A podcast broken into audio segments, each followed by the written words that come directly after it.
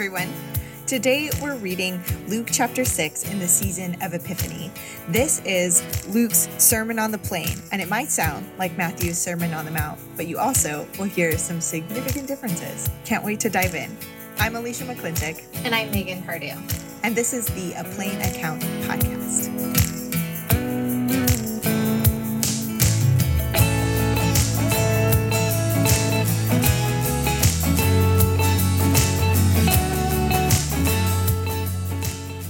Week, I'm reading Luke chapter 6 from the New Living Translation. It's not a translation I regularly read publicly, but I find some of these translation choices really compelling. So listen to the word of the Lord from Luke chapter 6, beginning at verse 17. When they came down from the mountain, the disciples stood with Jesus on a large level area surrounded by many of his followers and by the crowds. There were people from all over Judea and from Jerusalem, and from as far north as the seacoasts of Tyre and Sidon. They had come to hear him and to be healed of their diseases, and those troubled by evil spirits were healed. Everyone tried to touch him because healing power went out from him, and he healed everyone. Then Jesus turned to his disciples and said, God blesses you who are poor, for the kingdom of God is yours. God blesses you who are hungry now, for you will be satisfied. God blesses you who weep now, for in due time you will laugh. What blessings await you when people hate you and exclude you and mock you and curse you as evil because you follow the Son of Man? When that happens, be happy. Yes, leap for joy, for a great reward awaits you in heaven. And remember, their ancestors treated the ancient prophets that same way. What sorrow awaits you who are rich, for you have your only happiness now. What sorrow awaits you who are well fed and prosperous now, for a time of awful hunger awaits you. What sorrow awaits you who laugh now, for your laughing will turn to mourning and sorrow. What sorrow awaits you who are praised by the crowds, for their ancestors also praised false prophets. But to you who are willing to listen, I say, love your enemies, do good to those who hate you. This is the word of the Lord. Thanks, Thanks be to God. God. I accidentally read one extra verse there in our in our passage for for uh, for this week, but um, as you can hear, this passage from Luke continues in the same vein as Jesus' Sermon on the Mount in Matthew, found in a similar section in Matthew chapter 5 at 6 and 7. So there's a lot of parallels there. Forgive me for getting a bit carried away this morning. At all. Yeah, I think it's really interesting to kind of begin by noting the differences between Luke's Beatitudes and Matthew's Beatitudes, in particular, because I think it's Matthew's Beatitudes that are um, a bit more familiar. Maybe because they don't end with yes. terrible woes about rich people. Right. Yeah. Yes. Uh, Luke's Beatitudes are more um, uh, truncated, terse. They're pretty yep. to the point. Um, and and yet they're paired with this with this woe. Um, matthew has like has another section of woe where jesus has like some great woes to the to the scribes and pharisees um, but it's not included in the sermon on the mount in like our traditional beatitudes language um and and i'm yeah i'm i'm intrigued by some of these differences here in the way that a a, a, a very important sermon the like the core teachings of Jesus are then recounted in different ways in different gospels. Absolutely. Well, let's talk a little bit about you know how to read or interpret this sermon on the plain um, and i think we could use the terms more interchangeably you know in, in when you're thinking about an mm-hmm. approach mm-hmm. to reading the beatitudes um because they're it blessing I mean, what what do we do with this, Alicia? Blessing. Uh, my translation, the Common English Bible says happy. Right. and then I'm like I'm regularly reading the NIV or the NRSV, which would be considered a more like formal equivalent translation, a little bit more literal. I love the tagline of the NRSV as literal as possible, as free as necessary, which is like a, a like a helpful helpful way there. And they all use the the traditional language of blessed or or I don't know, blessed right, right. if you make it two syllables, right? Um NRSV and NIV stick with that that um that phrasing that phraseology blessed are the poor blessed are the meek blessed are the peacemakers. Um and i find it really interesting that the nlt translates it in this like active sense god blesses you who are poor. I i find that really compelling um and i think that speaks to some of the um some of the intention of of the of the phrases. They're less punchy but a little bit more clear as a kind of active sentence and then yeah the the ceb to translate it as happy i have i have to say that that's i think one of my one of my main slash only qualms with the CEB is that they that they choose to to use happy instead of bless or or blessing. Um, do you have some thoughts about like why they would choose to say happy? I, I don't, there? but I I think that it for me it loses the sense of um a blessing is more than an emotion and happy feels very emotive yes so that's kind of right. why i don't prefer it um but it's usually you know we usually and, have our different translations we use to try to on the podcast to bring like different right to show a, a broader reading um yeah i i don't prefer happy. Right um and and i think the the translation philosophy in the common english bible to use a word like happy is like meant to communicate in our again common english in our like regular understanding of what the original audience would have understood by this idea of blessing or blessed right? That in in the original audience there's this sense that god's blessing means you are you are happy you are prosperous you're satisfied. Um, the, the, you you have a stable a stable home a land to live in um, and to cultivate. You you have um, a meaningful community and a place to worship right? That like these these are all images and roots of ancient hebrew understanding of what it means to be god's chosen people and to be like settled and prosperous and cared for and blessed by God that there's this sense of of happiness and contentment and satisfaction. Um and and so I could I could hear that echo in like happy are those who are poor but I agree in English it just doesn't carry the same it doesn't have the same kind of roots and it feels like primarily an emotive word and not um this kind of richer understanding of right, blessing right. Well, let's let's move away from just the use of this word and talk about some larger approaches to the Sermon on the Mount, the Sermon on the Plain, and what's taking place kind of theologically in the Beatitudes. My understanding of the Beatitudes has been really formed by Stanley Saunders. He has a commentary called Preaching the Gospel of Matthew, Proclaiming God's Presence. And years ago, I preached a sermon series on the Beatitudes where I actually preached them line by line, week by week. Um, mm. So if you need an idea for the summer, take it. Um, but he has this kind of dense portion of a paragraph, and I'm going to go ahead and read it. And then, because he has a couple of mm. really lovely phrases, um, and and then I'm going to unpack it a little bit. But he says the sermon's eschatological character lies in its power to free listeners' imaginations from the limitations of their everyday assumptions about the world and to open eyes and ears to the reality and nature of God's reign. We should resist any attempts to diminish or domesticate these expressions of divine lunacy. Mm. So there's this, you know, he's, this is in the context of a paragraph where he's talking about how many interpreters really speak about the eschatological character of the Sermon on the Mount or the Sermon on the Plain. Um, but this shouldn't be taken to mean that Jesus' teaching is is only like an interim ethic, is the word that he uses. Mm. Um, but it does address real people in the real world, in Jesus' day, in Luke's community, in our day.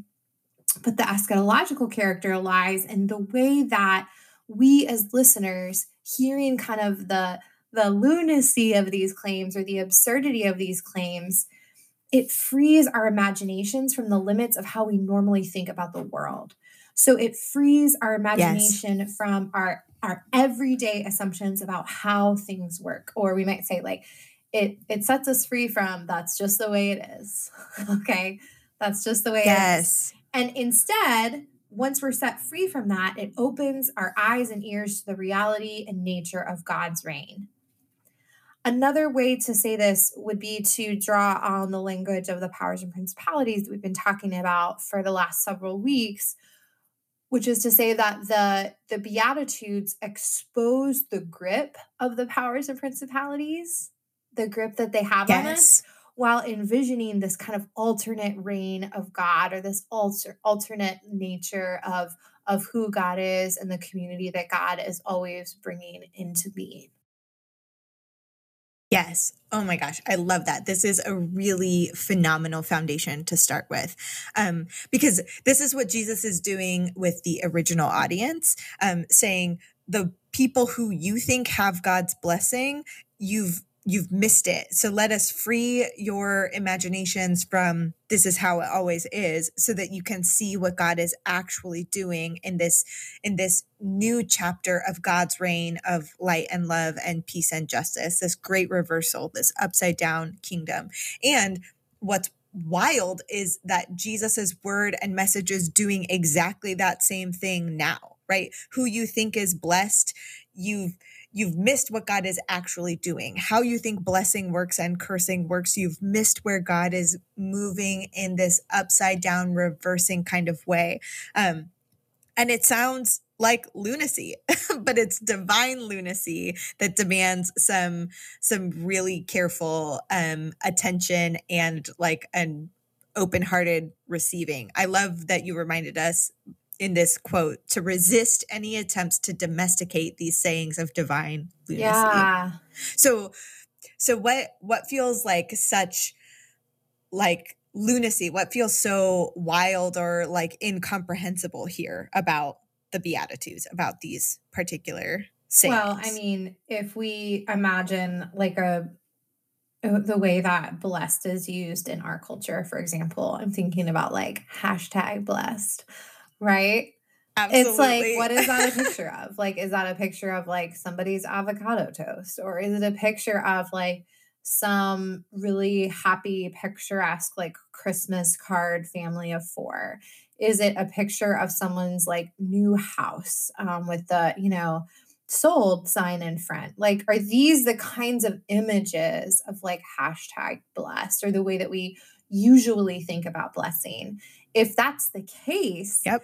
then what the Beatitudes are saying is totally different than that. Completely Absolutely. upside down, as you said. Blessed are you who are poor. Blessed are you who hunger now. Um, blessed are you who weep now because you will laugh. I mean, these like nobody's posting a picture of themselves weeping and saying like hashtag blessed. Like it's totally upside down. Right. Yes, it's totally upside down. Um, and and demands like some really specific reframing of what God's blessing actually means. And I think maybe again, this is a place where we could call back to previous uh, lectionary passages. If you're preaching the Gospels this um, this season, uh, Jesus's first sermon, reading from the scroll of Isaiah, right. again like proclaims who is blessed, who is receiving God's favor, as Jesus is proclaiming God's kingdom is here and now, and it's for you. Um, but this means that captives are released, uh, that that mourning is turned into dancing, that um, that freedom and release and rescue belongs to the poor and the hungry and the outside. Um, and it's it's not to already amplify those who have power now who are well fed now who are prosperous now but instead it's to reverse the fortunes who are lowly and hungry and um and on the outside like waiting for god to save them. Absolutely You know, I think Alicia in a in a scripture like this one, it's it feels so important to me as a preacher to make sure I'm in Mm. conversation with people who are different from me or people with whom like these some of these realities are more lived and salient and concrete think this is important every week, but in a week, in particular, in a week where the the blessings are upside down, and then we have later, right, the the woes for the rich. Like I feel uncomfortable with the second half of what Luke is doing here, and so I want I want to with my own discomfort, like I want that to be checked by the experience of someone else who is different from me. So I'd love to just talk a little bit about a couple of ways that that preachers can can be doing some of this work. Great. Let's do it. uh, a couple of ideas. So I mean, in a in a world, I would love to just say to you, like each week, I am reading scripture with people who fit the demographics that Jesus is speaking of here. I would love to tell you that, and the truth is that I'm Mhm. not. Right? I'm I'm often reading scripture Mm. in my office with the door closed, um, disconnected, right from from the people Yeah. that the scripture is speaking about. So there's a practice that we assign to preaching students at Duke, and it's called dislocated exegesis. And this is actually less about a practice of reading scripture with other people, but about reading scripture in other places. So, dislocated Mhm. exegesis, one of the first assignments in intro to preaching class. What you have to do is you have to take your Bible and you have to go sit somewhere for two and a half hours and you have to read the assigned scripture passage and all you're supposed to do is read and like take some notes. And and the the place that you're supposed to go read is a place where you in your body feel dislocated. So i do not feel Mm. dislocated at my local library or my local coffee shop or in my office. Like those are places i regularly read scripture. However i do feel more dislocated in the emergency room waiting room or in a cemetery or on a city bus or at a shopping mall. Like these are not places where I normally read scripture. So we send students out and we ask them to do this activity and it really begins it's so surprising the way that just changing your space changes the way that you hear and who you're reading scripture among, right? And what you can see Mm. and notice and feel and experience in the assigned scripture passage. Um, I mean, I've done this exercise with like probably 10 different classes, and each time students come back with insights like I never would have seen before or or things that, that would not have come up for them had they not like changed their space or dislocated their body.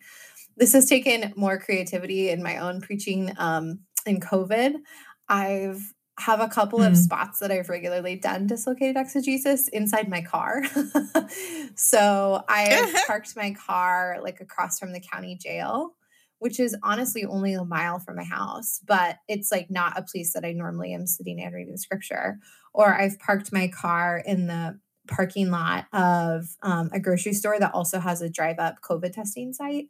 So just like what are the ways in which like my reading about hunger is is different when I'm like up against the reality, like it's right in front of me, the reality of of COVID and the effect it's having on on the neighborhood and community where I live and serve.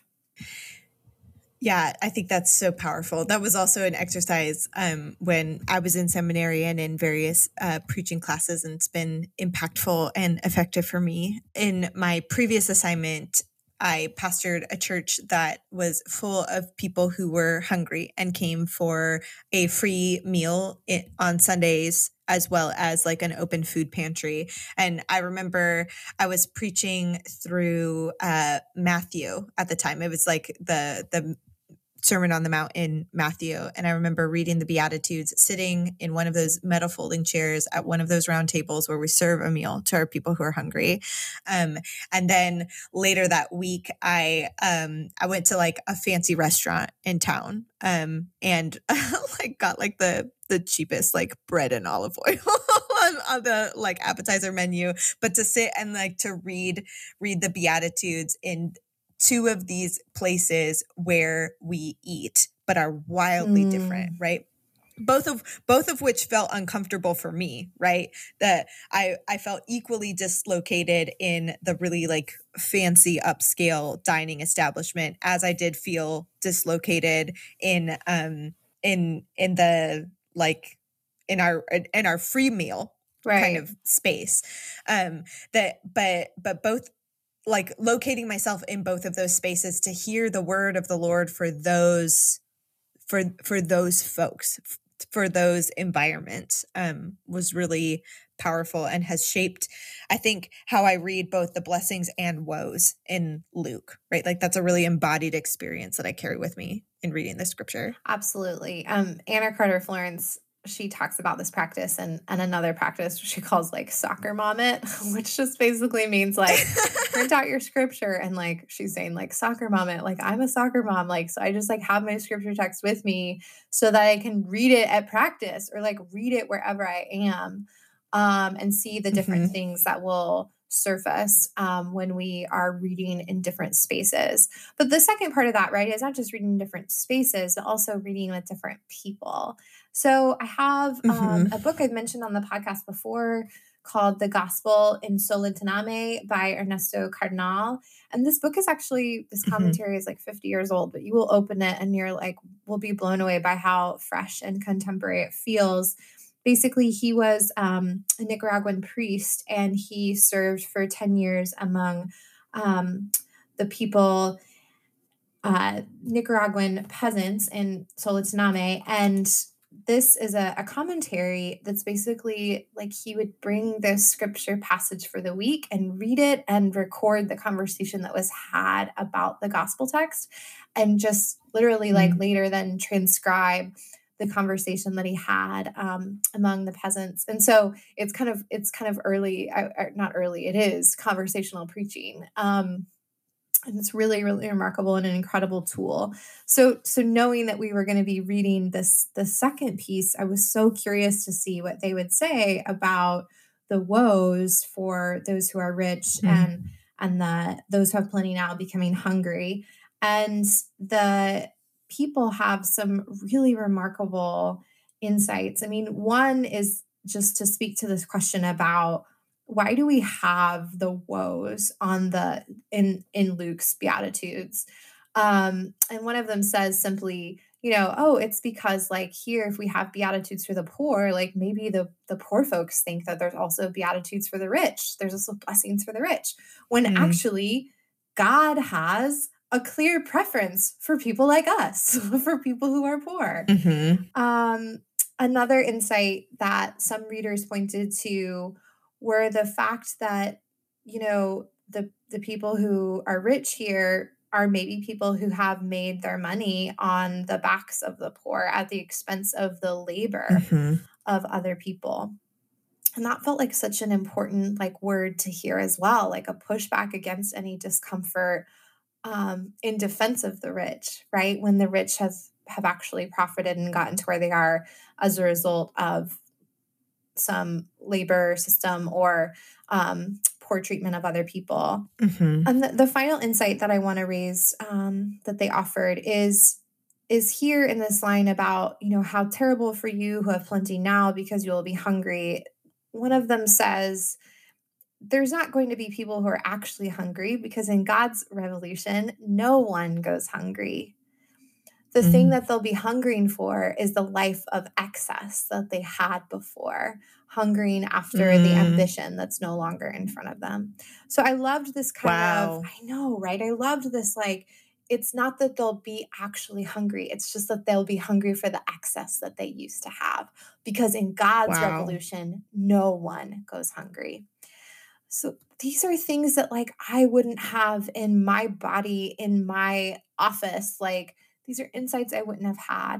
So find places and people, even people in books who can accompany you mm-hmm. um, to make sure that you're hearing the voices that that are present in the scripture that you might miss otherwise. Yeah, I love that. I love that. Um, one of my um, one of my mantras in pastoral counseling or like this was especially true when I was working with youth and students as I would say don't talk to well sorry I would say don't talk about people talk to them right? Like as I was, you know, shepherding people through conflict or whatever um or tensions uh but i will adapt that and say don't um don't preach about poor hungry meek mourning lowly speak with them be Right, with them right. read with them um and and move from this uh this kind of abstraction um or a kind of like summary that you kind of think about and then report to other people but but spend time with among um for so that you might understand what Jesus is really saying here in the in the beatitudes and in these woes Absolutely. And i love that you reminded us that that kind of that communion can be done through books right? Like when we have when we might have limited access that like we can read the words and um empathetically experience the life of another via the written word. Right. Even like, I mean, be off, like in this case, you know, I was offered correction, right, with my own discomfort. Um, to the this good news for the poor. That's not ultimately like it is good news for me too, but it's going to change my place in line, as we talked about before. definitely let's let's talk a little bit about the about the woes we've spent a fair amount of time talking about kind of the blessings and how to reframe these and i love that this quote pointed us to um there there's no such thing as people being hungry for food in God's reign that like Mm. everyone has everyone has enough to eat but what you are hungry for is this life of excess that you have cultivated that is deeply contrary to the kingdom of God so when the kingdom comes in its fullness you've trained yourself to want something that is not good Right. You've trained yourself to want something that will be eliminated. You've trained yourself to want something that will be ultimately destroyed. You've trained your life, um, you've trained yourself around this life of excess, this life of pleasure, this life of leisure, this life of ultimate satisfaction without regard to your neighbor, without regard to the folks in your community who have less than you. It's like, I've got me, I'm gonna get mine, right? You've right. you've lived your life and trained yourself in that way. So when the reign of God comes in its fullness, and you are now in this new reality where like this is the way you now miss something that is that is gone forever right and and that is fundamentally contrary to god's way in the world right Absolutely. And and it's not in it's possible, you know, the it's possible that it's not just like without regard for my neighbor, but at the expense, mm-hmm. right, of my neighbor. Um it's a hard word. it, it it is a hard And an word and i think word. maybe to yeah and to add maybe a little bit of graciousness to that that there is this um there is potentially this level of of ignorance um whether that be willful or not right? Like you you might not necessarily know or like have been willing to be totally aware that your life of leisure plenty contentment satisfaction has come at the expense of your of your neighbor but it has Right. right? And and the consequences are the same whether you knew it or not right? And so so this is where jesus says whoever is willing to listen listen up pay attention um look look at this deeply um so that you're not caught off guard by this great reversal of the kingdom of god and so that you can find your place in it with joy right? Rather than that uh that image that we have of uh the crowd being enraged by Jesus's message of the kingdom, right? Yes, and you know, to get back to our earlier point, the very work of freeing our imaginations from the limits of our everyday assumptions about the world, like that, the Beatitudes are lifting this veil for us. They are showing us what we could not see before.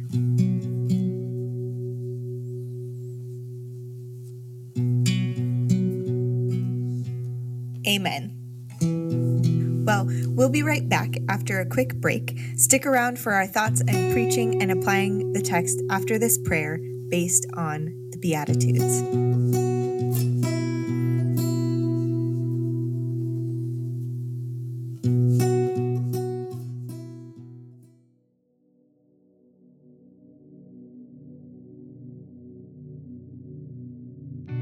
God of the prophets, we are reminded today that your blessings do not necessarily follow the logic of the world.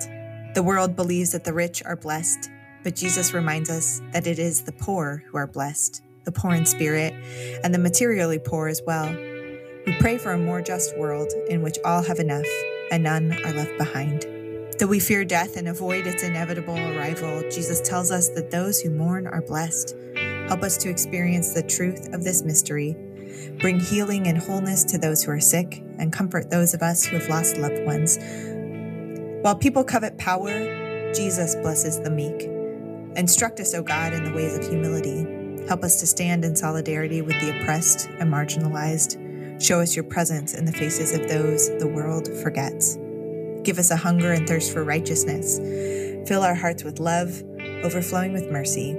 Make our hearts pure. And give us a vision of your glory.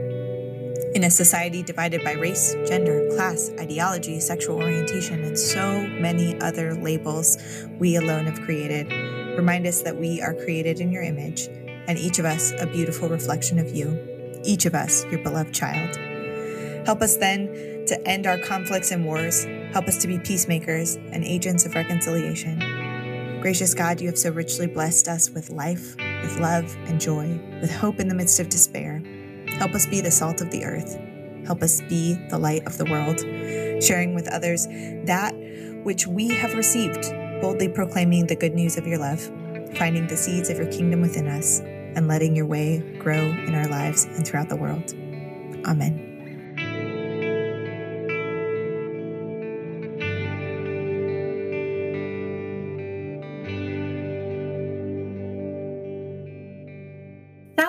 Alicia, let's talk about how we move from text to sermon. Are there different ideas or images, anything particular you're feeling like you want to explore as you move from text to sermon this week? Oh yeah. I I do think like a big a big part of the interpretive moves this week have to be helping the blessings and the woes land um because i mm, i say more yeah. Yeah i can i can anticipate resistance. I can and anticipate uh kind of glazing over as people recognize like oh this is familiar. We think we know what this means. Um so doing that interpretive work to help people uh, help the people in the pews hear um what jesus is actually saying um and I particularly anticipate some resistance to the woes, or I like the way the NLT say, says it what sorrow awaits you? Woe to you. Um, mm, yeah. What sorrow awaits you who are rich? What sorrow awaits you who are prosperous? What sorrow awaits you who laugh now? And what sorrow awaits you who are praised by the crowds? Um, uh, and and kind of like helping the congregation lean into that and helping them understand the ways that Jesus is uh, woe or cursing here is actually just a naming of these forces at work right? That that if you have invested your life in gaining prosperity at the expense of others, that will be your undoing. And if you long to belong to the kingdom of God, you will be devastated by the works that you have wrought. Um, yeah. and and trying trying to to be careful about my language and how I preach that so that I'm not saying like God is actively cursing these people because that's that's not how God is working in the world um, but that there are these there are these forces the the kingdom of god is coming in power i i loved that line in um in the first part before we got to jesus's preaching that there was power coming out from Jesus. The kingdom of God is coming in power, and there are things that will be totally eliminated. Um, and hmm. and and um and i think jesus is naming that reality that like that flow of our ultimate history um as as he says um that that those who are rich and prosperous and content and um and highly praised now for particular things will find a great reversal and it will feel deeply tragic to them at the end for a variety of reasons, right? Like they will I I again loved that quote that they will they will miss the life that they had. I also want to believe that they'll regret their choices. Um, Right, in like right. in like in those times. Again like if we're talking about people who like want to be faithful followers of jesus that i think there are people who will be deeply saddened by the consequences of their own actions um, and waking up to realize that they were not the ones with ears to hear that they were not the ones who were as faithful as they thought they were. You know what i mean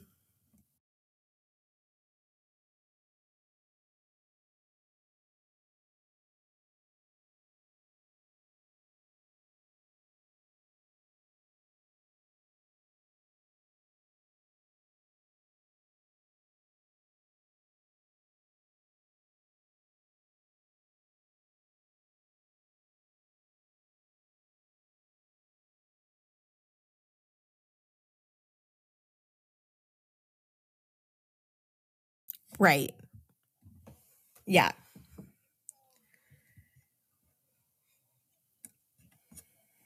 Hmm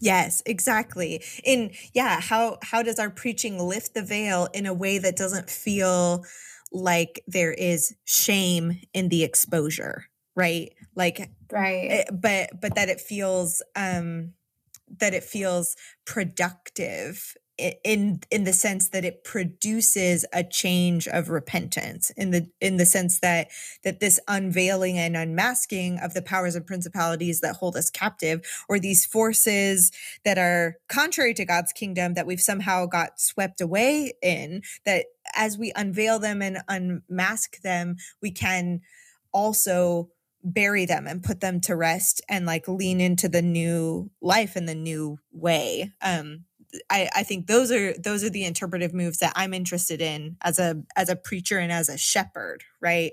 Um, right. we've talked about the prophetic role of Jesus in the Gospel of Luke. Luke seems particularly um, interested in Jesus as a prophet, um, Right. and this this passage feels pretty prophetic as have several of our of our past ones but but i'm interested in in making sure i'm always holding this posture of shepherd as well even when speaking like a like a harsh prophetic word that i'm shepherding and guiding and facilitating the turning toward jesus's way and toward that kind of faithful movement rather than just like peeling back the mask and saying you all deal with it and figure it out Right, right.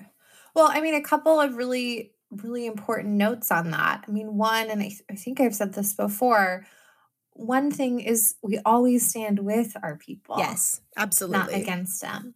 Right, right. We stand with them. We stand as captive too.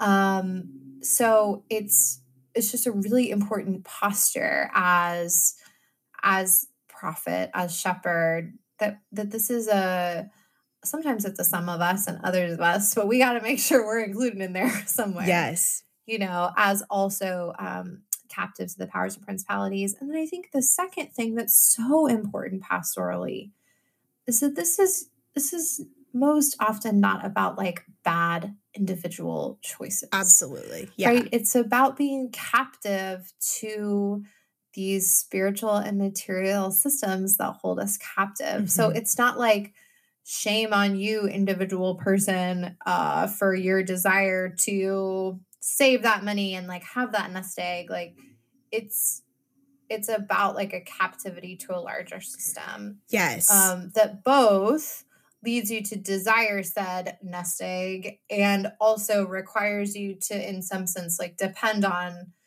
depend on it later i mean it's just so there's so much complexity here yes we are captive to these larger systems and god is the, the work of christ right on the cross is the work of setting us free Mhm. but once we're free, then we have to like practice resistance to the hold that the powers of principalities continue to have on us. So once the veil is lifted, once we are, once we see something we can't unsee, yeah then we don't stop there, right? Mhm. We begin living um, into the the vision of God's reign that the Beatitudes opens up, up for us. We begin practicing a way of life, a way of discipleship, a way of um, community, a way of faith that is resisting constantly the powers of principalities that that hold us captive or try to capture us again. Yes, yeah, absolutely. It's not it's not about um individual bad choices, but it's about like a whole system, a way of being in the world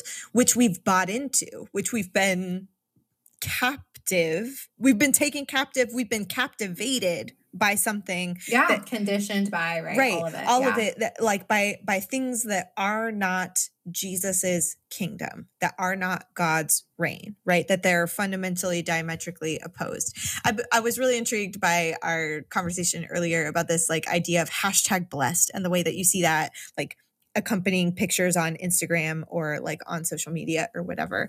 And i'm thinking about how i might translate that into like how do I help my people think through like a new way of being, right?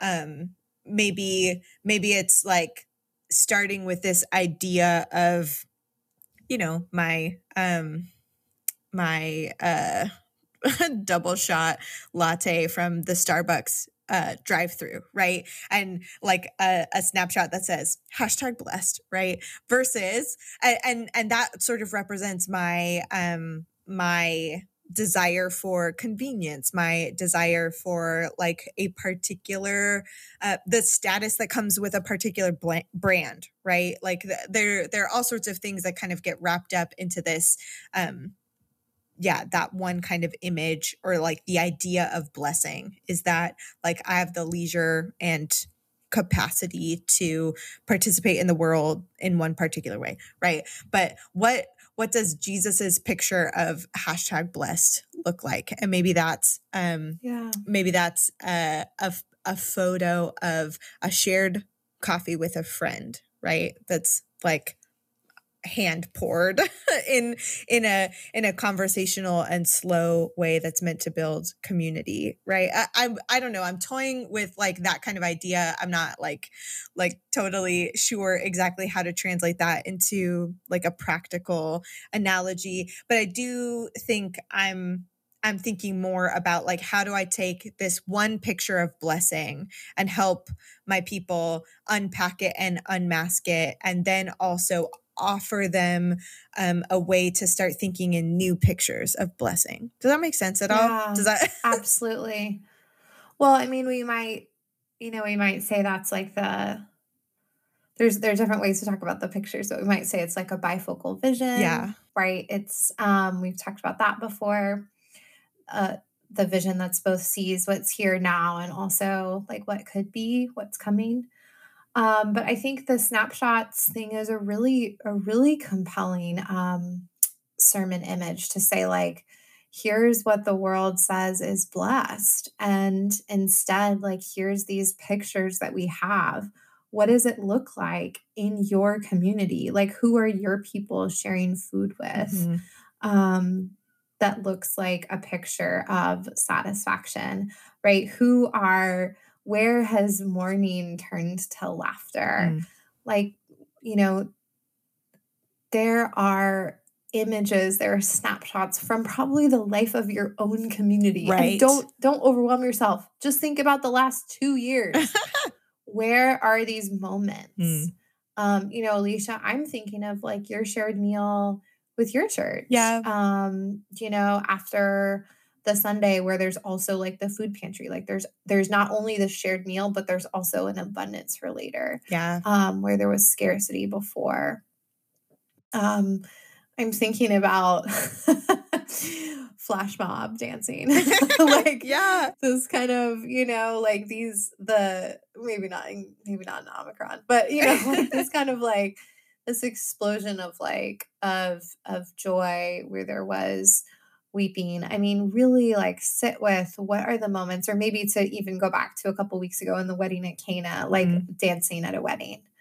You know, what are these places where um there's there's joy where where weeping was before, where there was hunger and now there's um someone satisfied. I mean, really like make it concrete. Yeah. Take the snapshots that are so easy to come up with in the tropey cliche kind of way yeah. and allow them to be like transformed by this lifting of the veil. Yeah.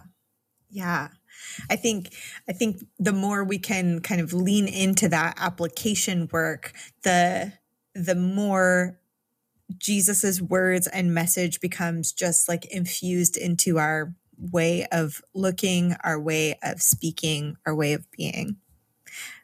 That yeah, and that feels like the pastoral work that I'm interested in in pursuing. Amen. Any other final thoughts as we wrap up our conversation this this week? We we we could continue on for ages and ages, but do the slow the slow work of lifting the veil yourself would be what I would say. Um and and from there allow like the may that produce the fruit that becomes the sermon.